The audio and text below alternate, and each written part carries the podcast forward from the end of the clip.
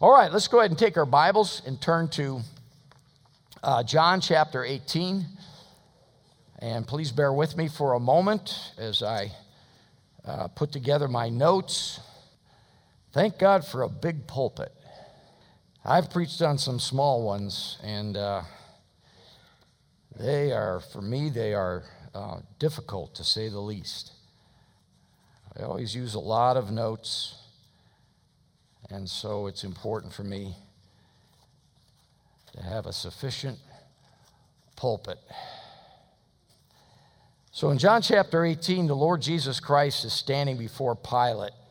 And we looked at this question that he asked the Lord. If you look at verse 36, Jesus speaking here, he says, My kingdom is not of this world. If my kingdom were of this world, then would my servants fight, that I should not be delivered unto the Jews. But now is my kingdom not from hence. Pilate therefore said unto him, Art thou a king then? Jesus answered, Thou sayest that I am a king. To this end was I born, and for this cause came I into the world, that I should bear witness unto the truth. And notice how the Lord said that the truth. Not a truth or just truth in general, but the truth. Jesus said in John 14, 6, I am the way, the truth, and the life. Very specific, very specific. And he says, Everyone that is of the truth heareth my voice. He said it twice. And then Pilate answered him, What is truth? Verse 38. What is truth? Now, uh, we discussed last week that it could have been in a cynical way that he said that, or perhaps a philosophical way that he said that.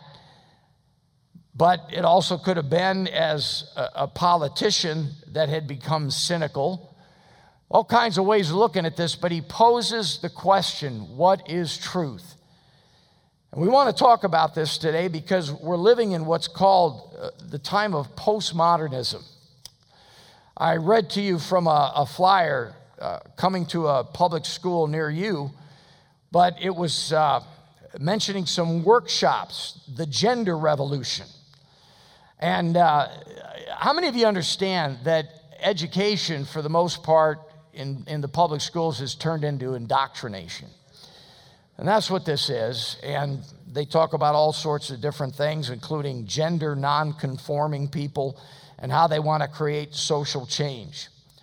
Uh, how did we get to the point where two plus two may not be four anymore? That if you decide that it's five, then that's okay because that's your truth. Truth has become that nebulous. Truth has become that irrelevant. And we're back in the book of Judges where every man did that which was right in his own eyes. If you think about that statement that's given to us twice in the book of Judges, uh, that certainly describes where we're at today. Now, this question is a societal question. It's a question of education. It's a question of philosophy.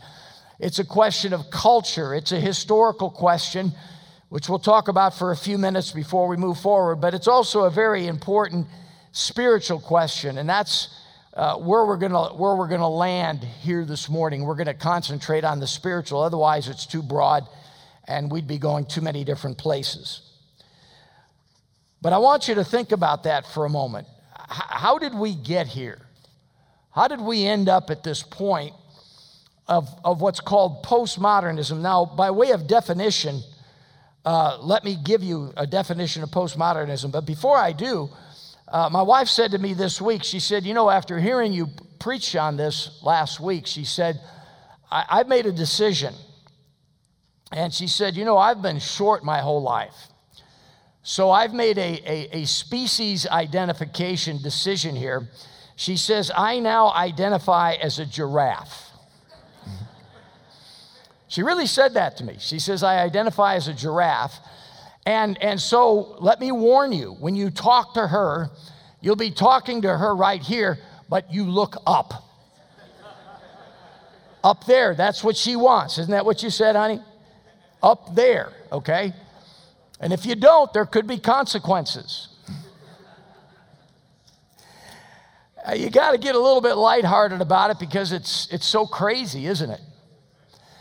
But, but how did we get to that point? Let me give you a, just a, a quick overview of history regarding the idea of absolute, excuse me, truth, starting from Genesis chapter 3, man in the garden, right up to the present. From Genesis 3, from Genesis 3 to about the 1700s, and I'm not talking BC, I'm talking AD. Yes, we're talking millenniums. This is what is called in history, and again, we're dealing in broad generalizations here, the pre-modernism period. Now, in the pre-modernism period, quite simply, everybody, no matter who you were, no matter who you were, with the exception of those few people that thought they were atheists. All right, and you know that there is no such thing as an atheist. The Bible addresses professing atheism twice in the book of Psalms, and it says, The fool has said in his heart, There is no God, but he knows there's a God. In fact, most hardcore atheists spend their whole time fighting against a God that they insist doesn't exist. So, so outside of those few people that have always existed, men and women and young people believed that there was such a thing as absolute truth, and that absolute truth came to us in a supernatural manner that is from God. Now, it might have been the God of the Bible, might have been the God of the Hebrews in the Old Testament, the, the entire Bible from Genesis to Revelation. Uh, after the New Testament was, was written, it, it might have been, uh, you might have been someone who in Greece worshiped the pantheon of gods in Greece, or whatever the case may be. But the bottom line is you believe there was such a thing as absolute truth and you believe it was divine in origin. And, and what happened over time is we came into, this, into the 1700s, and somewhere around the 1700s, after coming out of the Dark Ages, modern man, as he was defined in those days, decided, you know what, I, I don't necessarily think religion is the answer. Uh, Catholicism gave us the Dark Ages. And uh, so the period of rationalism came on the scene. And the idea was that we're going to figure it out. There is absolute truth, but we're going to figure it out through our own intellect. And, and, and thus, science uh, became almost a prevailing religion, which, by the way, the word science just means knowledge. And you don't have to be afraid of real knowledge. The Bible warns us of science falsely so called. And by the way, the first science falsely so called, uh, the number one, the head of the class, the top of the list, is evolution. Because it attacks the very first verse in God's word. I mean, God reveals himself to us through this, through this word, and the very first thing that Satan attacks is creation, and he does it through evolution, and it's been very effective. And during the modernism period, which, by the way, as opposed to the pre modernism period, which lasted for millenniums, the modernism period lasted for several centuries. And from the mid 1700s, we talked about the nine prevailing philosophies of man, which, by the way, are, are all chronicled in the book of Ecclesiastes. Solomon lays them out, he experiments with most of them. He had the wealth, he had the power to do it. And, and what's the main expression in the book of Ecclesiastes? Vanity of vanities. All is what? Vanity. You come up empty. And by the way, when, you're, when you're done with these philosophies, or these philosophies rather are done with you, you're left with nothing. That's why it's vain. That's what vanity means empty, nothing. And, and let, me, let me warn you, and, and, and let us all be warned as Christians there will be periods of time in your life as a believer where you're gonna, where you're gonna think you don't have enough. Somehow, God is not enough. Somehow, His Word is not enough. Would you just try to remember something? The problem isn't with God and His Word, the problem is with you. And sometimes we do go through the desert, but that's not the time to throw the baby out with the bathwater. Because what happens sometimes is people start looking around and, and they fall for the devil's line that today is no different than it was in Genesis 3 when, when, when the serpent uh, had Eve fall and Adam fall and partake of the forbidden fruit and disobey God, the idea was that God is an ogre, God is mean, God has restricted you too much, you don't have enough freedom, you need to try some other things, you need to go searching elsewhere, and in the end, paradise was lost. Paradise was lost. Folks, God has given us so much through His Word. God has given us so much through salvation in Jesus Christ. I'm so encouraged when I see young people at that age that have decided not to take that, that, left, that left turn into ambivalence, but want to stay with the truth. In a day and age now where we've come to the place Postmodernism, which by the way is only decades old and started around 1980, you go back to modernism, and from about the mid 1700s to about uh, 1980, uh, the whole idea was well, science has the answers, science is working on the answers, science is going to get us the answer. And so, what did it give us? Two world wars, and dictatorships that were responsible for slaughtering millions upon millions of people, tens of millions. And communism continues with us today.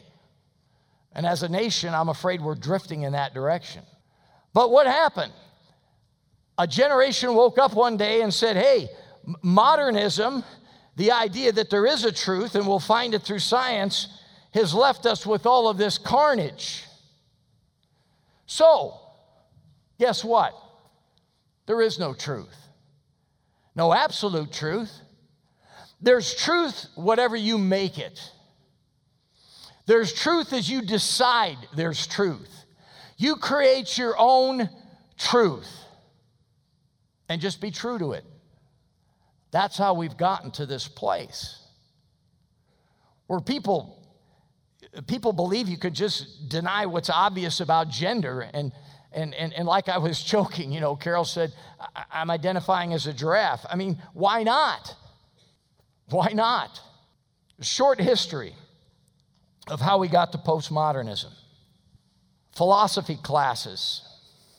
The public education system subscribes to most of this, especially as you get into, into um, higher education. In fact, the hallmark, more often than not, of intelligence when it comes to higher education is maximum uncertainty. The more unsure you are about things, the more intelligent you are. And God forbid you should land on absolute truth. That's, uh, that's a sure sign that you're ignorant and unintelligent. Do you see how clever the devil is?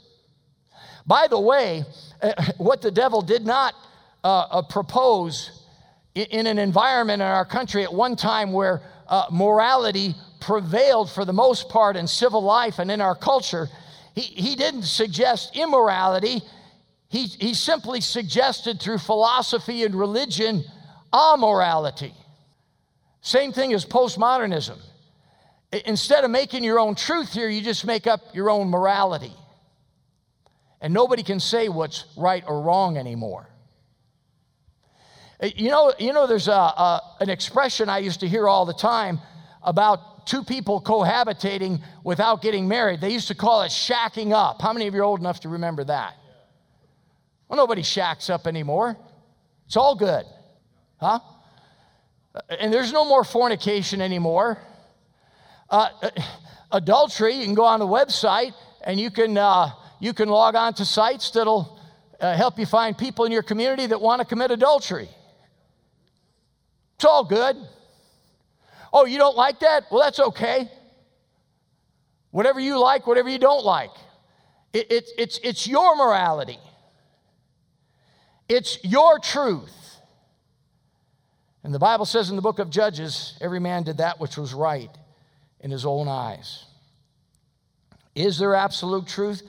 My goodness, we looked at some verses last week from the scriptures. Let me continue a little further here. 1 Timothy chapter 2 talks about the knowledge of the truth. 1 Timothy chapter 2 also talks where Paul says, I speak the truth in Christ and I lie not. 1 Timothy chapter 3, the Bible says the church of the living God is the pillar and ground of the truth.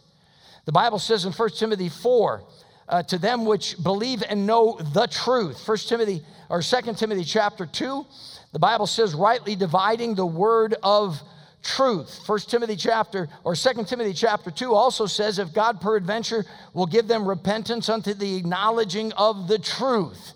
their salvation. And by the way, as, as religion, as Christendom, as professing modern, contemporary, and emergent Christianity has embraced this philosophy, uh, we're not talking, as I said last week, nibbling around the edges of doctrinal importance. We're talking about salvation itself. Salvation itself. Remember something the devil always eventually goes for the juggler. He does that with sin, he does that with his lies. He's a master of lies. Uh, Titus chapter 1 talks about acknowledging, uh, acknowledging of the truth, which is after uh, godliness. Titus chapter 1 also says the commandments of men that turn from the truth. Uh, Hebrews chapter 10 For if we sin willfully after we have received the knowledge of the truth, there remaineth no more sacrifice for sins. Salvation again. Did you ever think of that verse in that context? Turning away from even the idea of absolute truth, then you're no longer going to believe on Christ as Savior. You know, I, have ministered in the modernistic age, so to speak, modernism. And, and, and by the way, when you think of this, uh, this uh, term, uh, mo- modernism, uh, back in the day, when somebody was a liberal, they would say that guy is a modernist. And it didn't mean he had the latest clothes or the latest technology or the latest car. It just meant that, that he believed in a, a dumbed down version of the Bible. Uh, in, in Christian terms, so to speak, in terms of Christendom, yeah, God spoke, but we think he mumbled. You know, he wasn't clear, so we can't be clear anymore. You know, the virgin birth might be true, but it might not. Don't be dogmatic about Jesus being the only way because there are so many other ways. Remember those days? And I remember, to be honest with you, witnessing was a little bit of a, a, a simpler proposition because if somebody uh, believed in the, in the idea of the day that science would have the answer, you only had to, you only had to resolve one thing for verification of the scriptures, and that is did God create all things or did he not? And if they subscribed to evolution, they weren't going to go with you to salvation, but if they didn't, you could, you could just go right straight off and talk about salvation because there was the belief of absolute truth. And if you rejected that science was going to come up to the answer, then you had to go back to pre modernism that God was going to bring the answer, and you just had to get past all the false gods to the true God of the Bible. Now, folks, when you approach somebody, you don't know what you're getting into because so many have created their own truth, and you're dealing with something different just about every time but it affects salvation. James chapter 1 of his own will begat he uh, us with the word of truth. James chapter 5, brethren, if any of you do err from the truth. 1 Peter chapter 1, seeing ye have purified your souls in obeying the truth. Uh, 2 Peter chapter 1, to be established in the present truth. Uh, John tells us in 1 John 1 if we say we have fellowship with him and walk in darkness, we lie and do not the truth. First John chapter 1 if we say we have no sin, we deceive ourselves, and the truth is not in us. He that saith, I know him, and keepeth not his commandments is a liar, and the truth is not in him. First John chapter 2 have I, I have not written unto you because you know not the truth, but because you know it, and that no lie is of the truth. He also says, The same anointing teacheth you all things and is truth. 1 John chapter 3, and hereby we know that we are of the truth. 1 John chapter 4, hereby know we the spirit of truth. And listen to this now, and the spirit of error. And the spirit of error is stronger in this world today than I've seen it in my whole lifetime. Folks, whatever theory you might have about whatever this pandemic means in broader terms, let me tell you something it does mean. We have now seen that the entire world can be controlled over one issue. And I, I, believe the time is coming where the issue doesn't matter anymore as long as it creates enough fear. And boy, don't think the Antichrist won't, won't, won't use that one. We are headed in that direction. You know, I think a lot of Christians have the mistaken idea that, you know, everything's gonna, everything's gonna go great until the rapture, especially in America. Because, you know, we're Americans, we get a free ride. and then all of a sudden, after the rapture, the devil flips a switch and everything starts falling apart, and God flips a switch and he starts pouring his wrath out on the earth. I don't think it's that way at all. Every dispensation in Scripture seems to have a transition. The only exception is in the garden during the time of innocence because they fell as soon as they partook of the fruit and they were kicked out of the garden. Every other dispensation has a transition to it. And folks, we are seeing it before our very eyes. Even so, come, Lord Jesus. Man, I believe the Lord's return is sooner than, than it's ever been. Uh, the Bible says in, in 1 John chapter 5, uh, the Spirit that beareth witness, because the Spirit is truth. 2 John chapter 1, the elder unto the elect lady and her children, whom I love in the truth. 2 John chapter 1, for the truth's sake which dwelleth in us. Second, uh, Second John chapter 1 uh, says, the Son of the Father in truth and love. Second John chapter 1, he said, I rejoice greatly that I found of thy children walking in truth.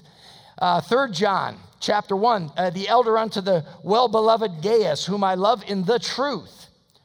Third John, he says, when the brethren came and tre- testified of the truth that is in thee, even as thou walkest in the truth.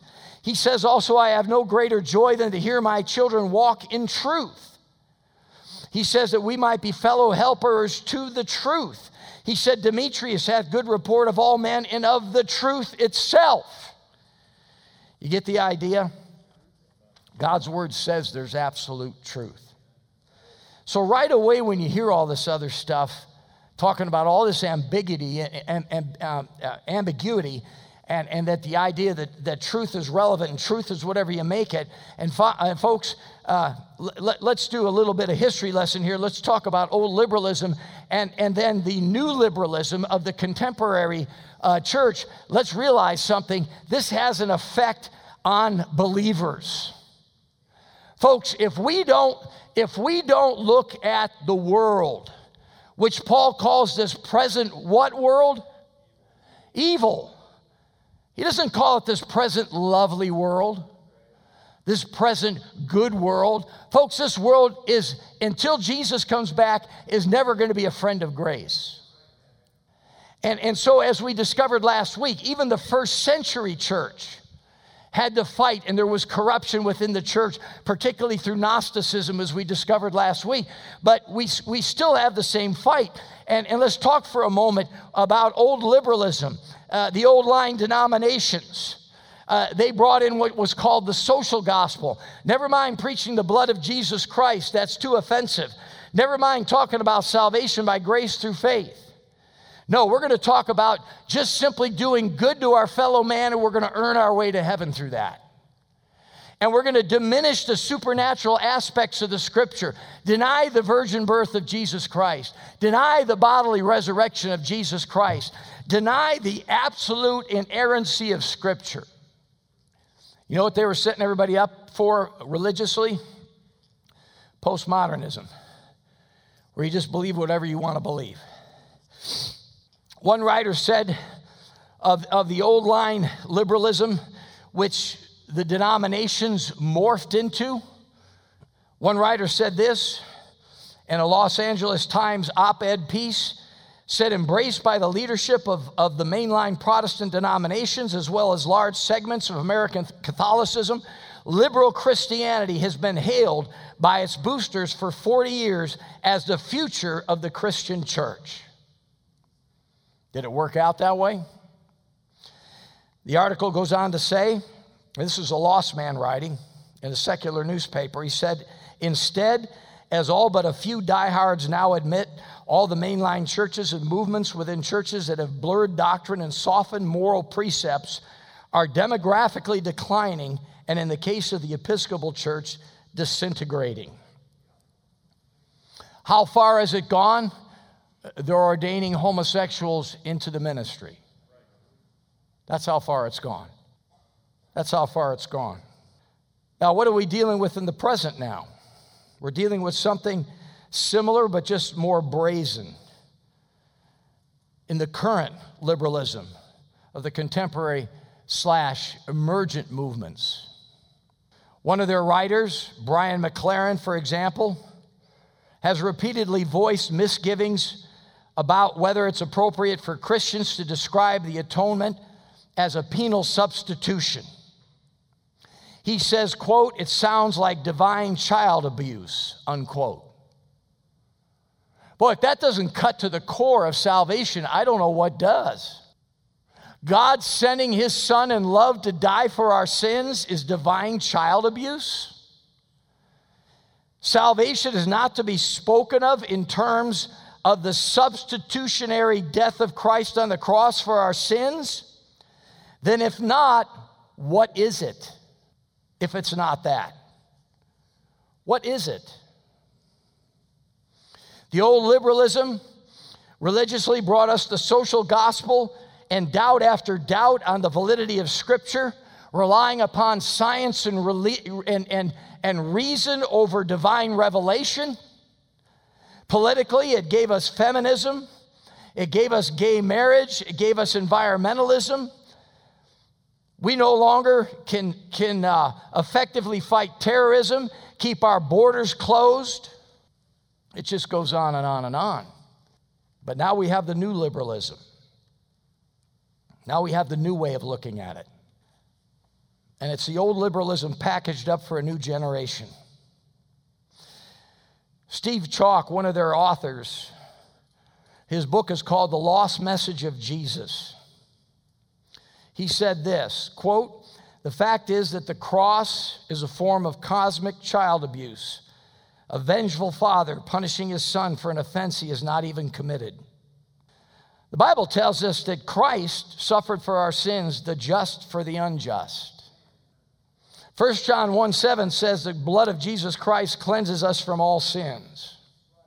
Colossians chapter 1, verse 14 says, In whom we have redemption through his blood, even the forgiveness of sins. Remember, I told you before, we're, we're not talking about something that nibbles around the edges, we're talking about something that goes right at the heart of what the New Testament stands for. And it goes on and it goes on and it goes on.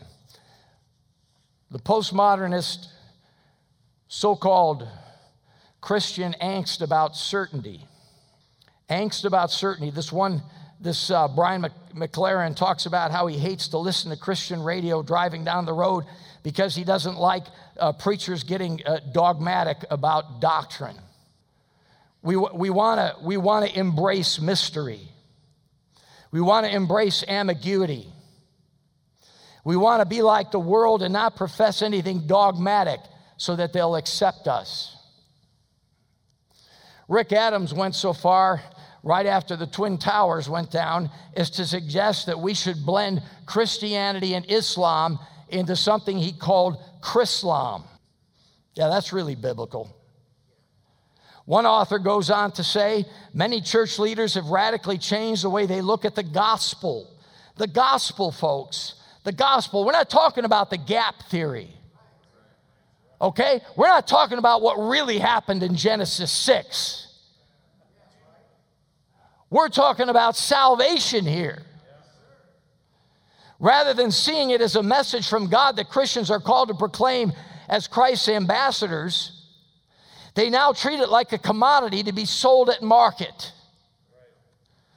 And over and over and over again, you can read their quotes where they basically just say, Look, we're looking to the world to tell us how they want us to present the church to them. Poll after poll after poll to the unchurched to find out what they want and then just redesign and reconfigure everything from worship service to what we believe to accommodate the unregenerate mind. What happened to Thus saith the Lord? What happened to the Bible being the blueprint? And, folks, most of it's done in the name of liberty. We have liberty, we have liberty, we have liberty. Liberty, yes. Licentiousness, no. Liberty, yes. Apostasy, no. Take your Bibles and go to Galatians chapter 1. Let me show you how serious Paul was about all this. You want to talk about dogmatic? Galatians chapter Galatians chapter 1 and Galatians chapter 1, look at verse 6. Uh, Paul says, I marvel that ye are so soon removed from him that called you into the grace of God unto another gospel. Now remember, the believers in the region of Galatia, which was a, a large area including a lot of different cities, uh, they had begun to lapse into Judaism. The Judaizers had followed up Paul and said, All right, yeah, okay, it's all right if you want to believe on Christ, the death, burial, and resurrection, but you got to go back to the Old Testament law. You, you got to observe circumcision uh, for salvation. You have to observe uh, the Sabbath for salvation, and on and on it went. And Paul deals with this for six chapters with the believers in the region of Galatia. And he says in verse 7, he says that they, they, they, they, they uh, were removed.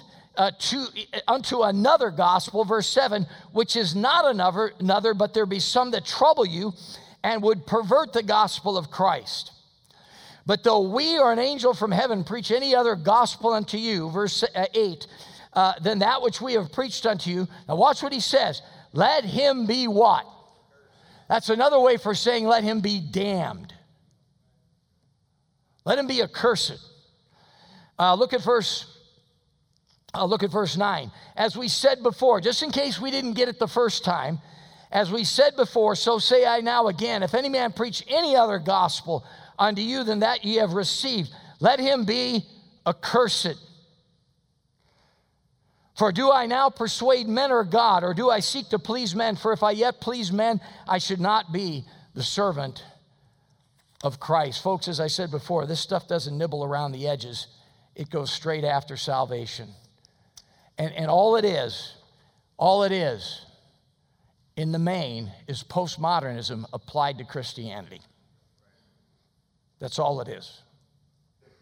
That's all it is. And there's a certain arrogance to all of this. Liberty has become licentiousness, it's become a badge of arrogance. I told you about the Christianity Today article I read several years ago that came, and we get every publication known to man. They just send it to us, whether we subscribe to it or not. But it talked about the problem now of the addicted ministry. What did they mean? How many, how many ministers, preachers, so called, in the modern contemporary and emergent movement uh, are now alcoholics?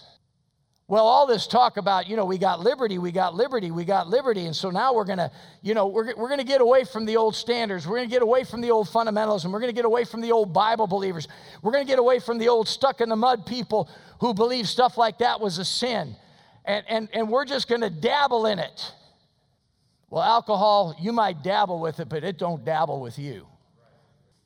One writer said of the arrogance uh, of, of, the, uh, uh, of, of, the, of the current ministry this way apostates fa- face an interesting dilemma.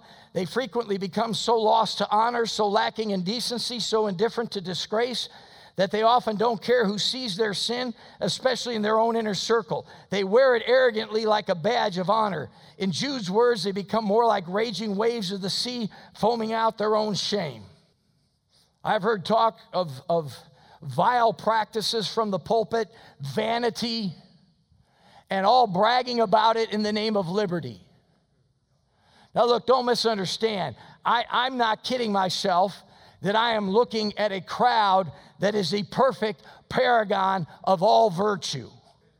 And that there isn't a man here that if he, that if he hit his, hit his uh, thumb with a hammer, uh, might say something different than praise the Lord. And by the way, uh, if you want to know about me, I'll just put it this way we're all painted with the same brush. But you want to know what the big difference is? If you hold to what the Bible says, When you mess up, you know it's wrong. And you confess it as a sin. And you try to do better. This other crowd, in the name of liberty, is well, hey, if I'm having problems with it, just codify it as okay. And it's no more a sin.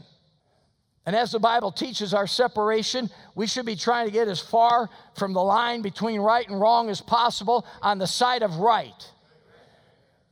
This, this, this new crowd here wants to stand there right on the line and lean as far over toward wrong as they possibly can without falling off. Well, guess what's going to happen one day? Something's going to give you a shove.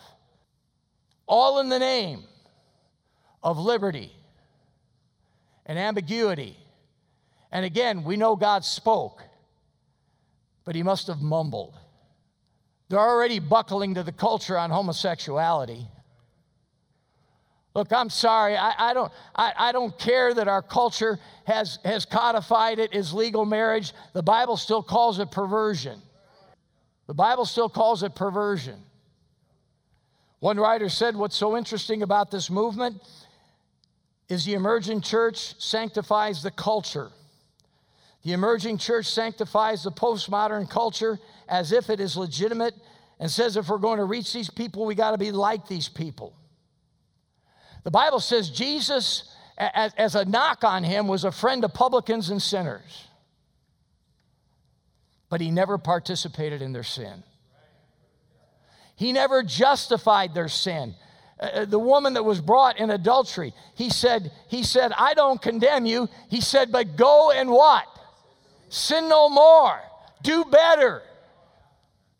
He didn't say, well, it's okay. It just depends on how you look at it.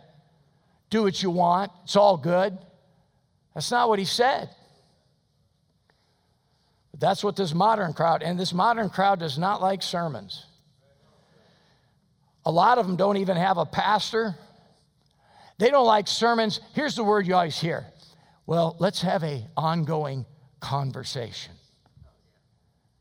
Implying there's never a conclusion and there's never an end. The idea of a sermon or preaching appalls them. Why? Because there's a certain certainty to all of that. And just as our, our schools and our culture and the media have engaged in, in uh, revisionist history, this postmodernist mentality has leached its way into certain segments of Christendom, as I'm going to call it, and they're beginning to practice deconstructionism. I mean, it's just the same way the liberals uh, look at our history of our country, and by the time you get done reading it, you'd think we were the worst nation upon the face of the earth and in the history of mankind. And when these guys get talking about Christianity as we've known it from the first century to the present, you would think they came to restore it the way Joseph Smith came to restore everything. There's a certain arrogance to it.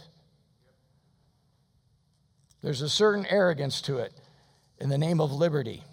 You know what we need this morning? We need the light of God's word. These are dark times, folks. I don't need to tell you that. But you know what's great? The darker it is, the brighter the light shines.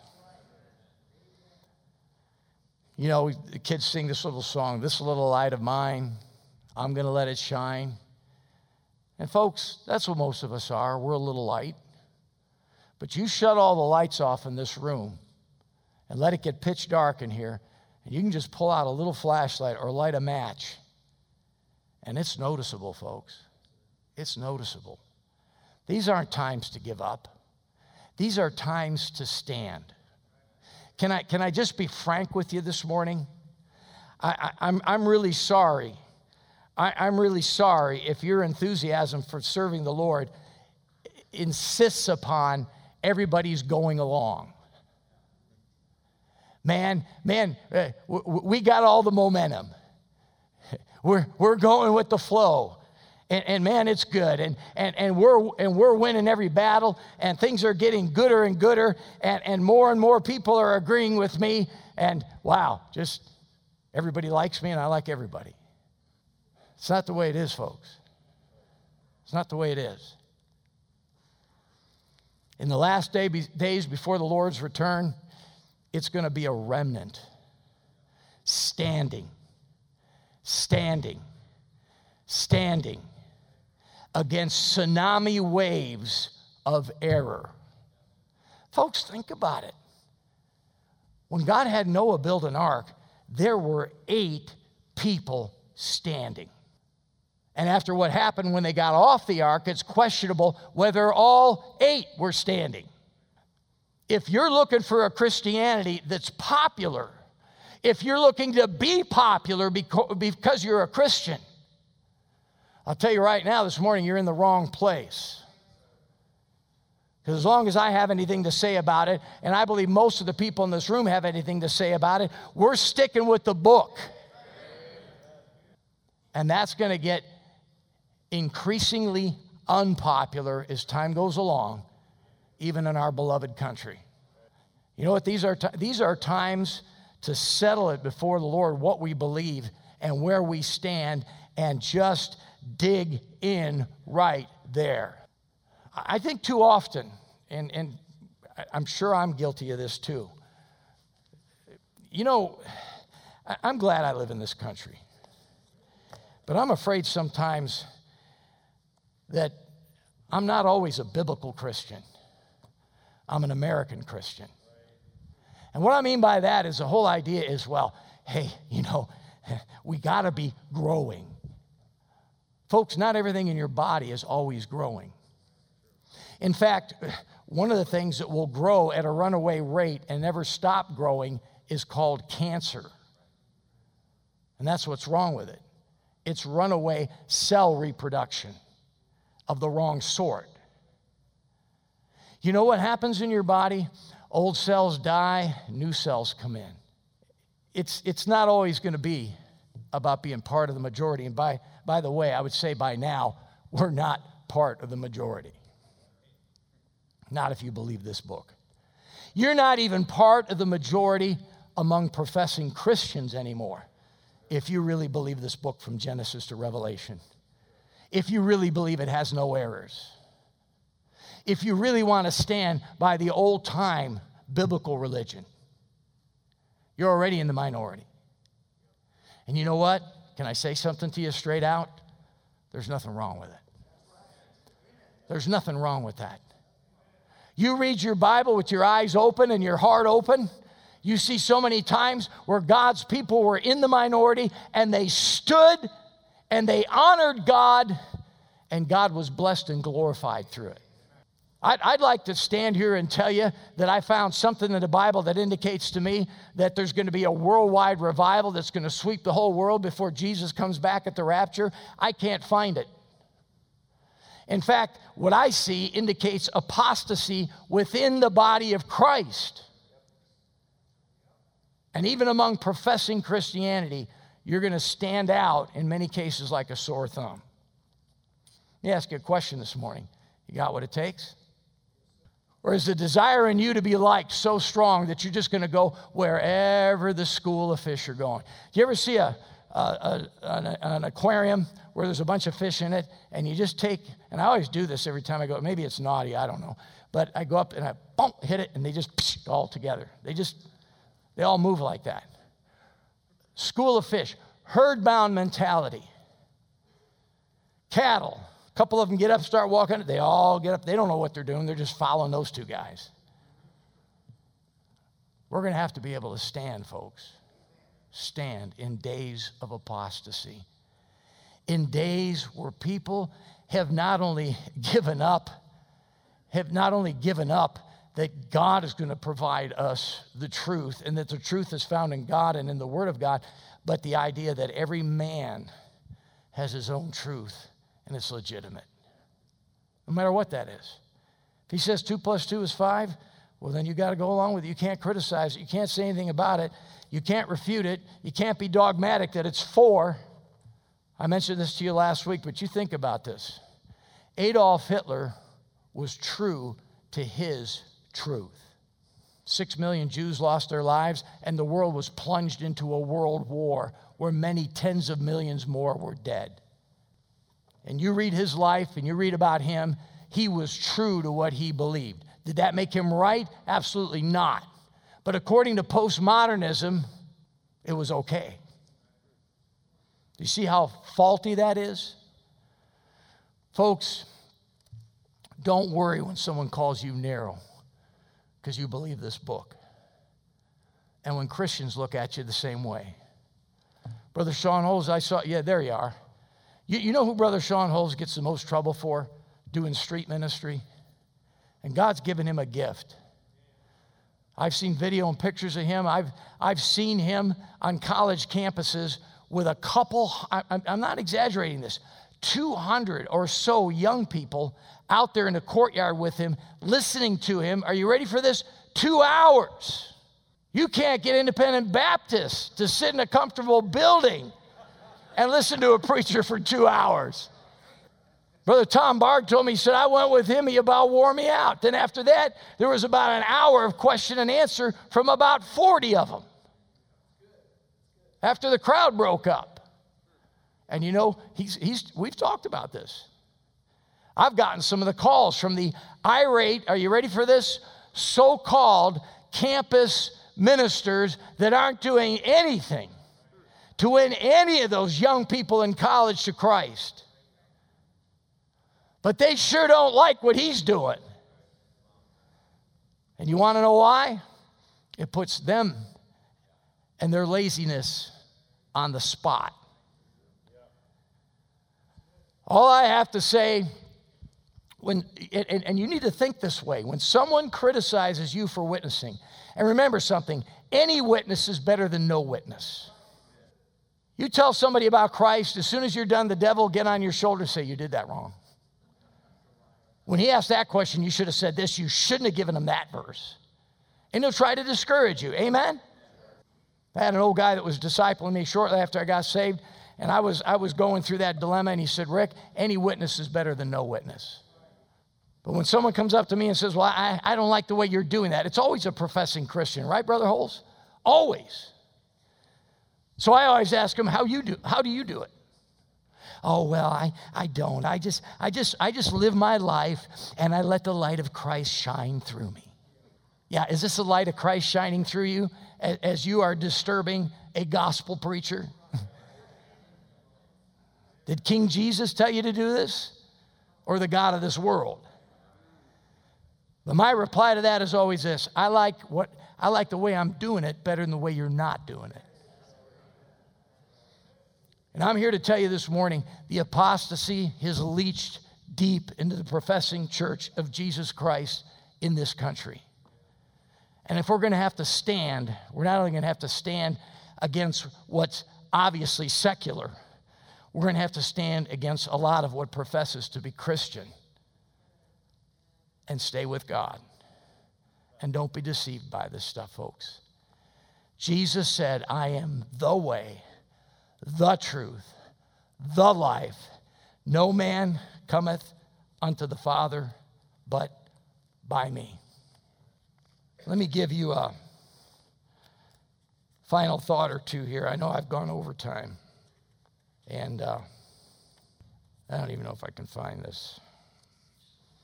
Bear with me. Think about lunch. It's coming. Think of John 14, 6. Let's just turn there for a second. Take a look at it. I, I know we can all quote it, but let's not let's, let's not get arrogant about it. Let's, let's look at the verse. Jesus saith unto him, I am the way, the truth, and the life. No man cometh unto the Father but by me. Aren't those words music to your ears? In this current culture, it's considered a curse to quote something like that because it's too dogmatic. Folks, that's your Savior. That's the one who loved you and died for you. That's what he said about himself. Don't be ashamed to tell others that that's what he said about himself. That's not what we're saying about ourselves. We're just sinners saved by grace, amen? But I want you to listen to this, this last biblical definition of truth because I, think it's, I think it's good. One writer said, Truth is that which is consistent with the mind, will, character, glory, and being of God. Even more to the point, truth is the self expression of God. Aren't you glad for the truth this morning? Jesus said, Ye shall know the truth, and the truth shall make you what? Free. Don't worry about what they're saying all around us. Enjoy the freedom you have because of the truth. I wouldn't go back to the slavery of my sin for nothing. I wouldn't go back to that old life, even though it promises so much liberty. All it is, is liberty to get back into the chains. I thank God he removed those shackles. Let's pray. Father, thank you for your word this morning. And I realize once again, for all of my efforts, Lord, to be able to express this the way it should be expressed, to articulate this the way it should be spoken, I find almost impossible. But Lord, there it is before us, and there's where the battle line is today. Help us to stand with Christ. Help us to stand for Christ. And help us to not be ashamed to speak a word for Him in what Jesus called a wicked and adulterous generation. Lord, you told us in the book of Hebrews, He's not ashamed to call us brethren. Lord, let's not be ashamed to tell the world that He's our Savior. Help us now as we go forward from this place. In Jesus Christ's name, amen. Let's stand and take our hymnals and turn to number 383. Number 383, The Solid Rock.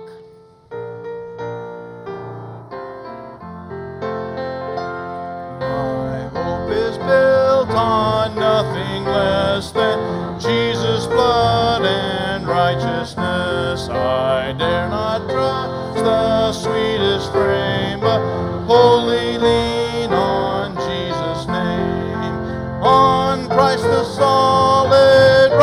rock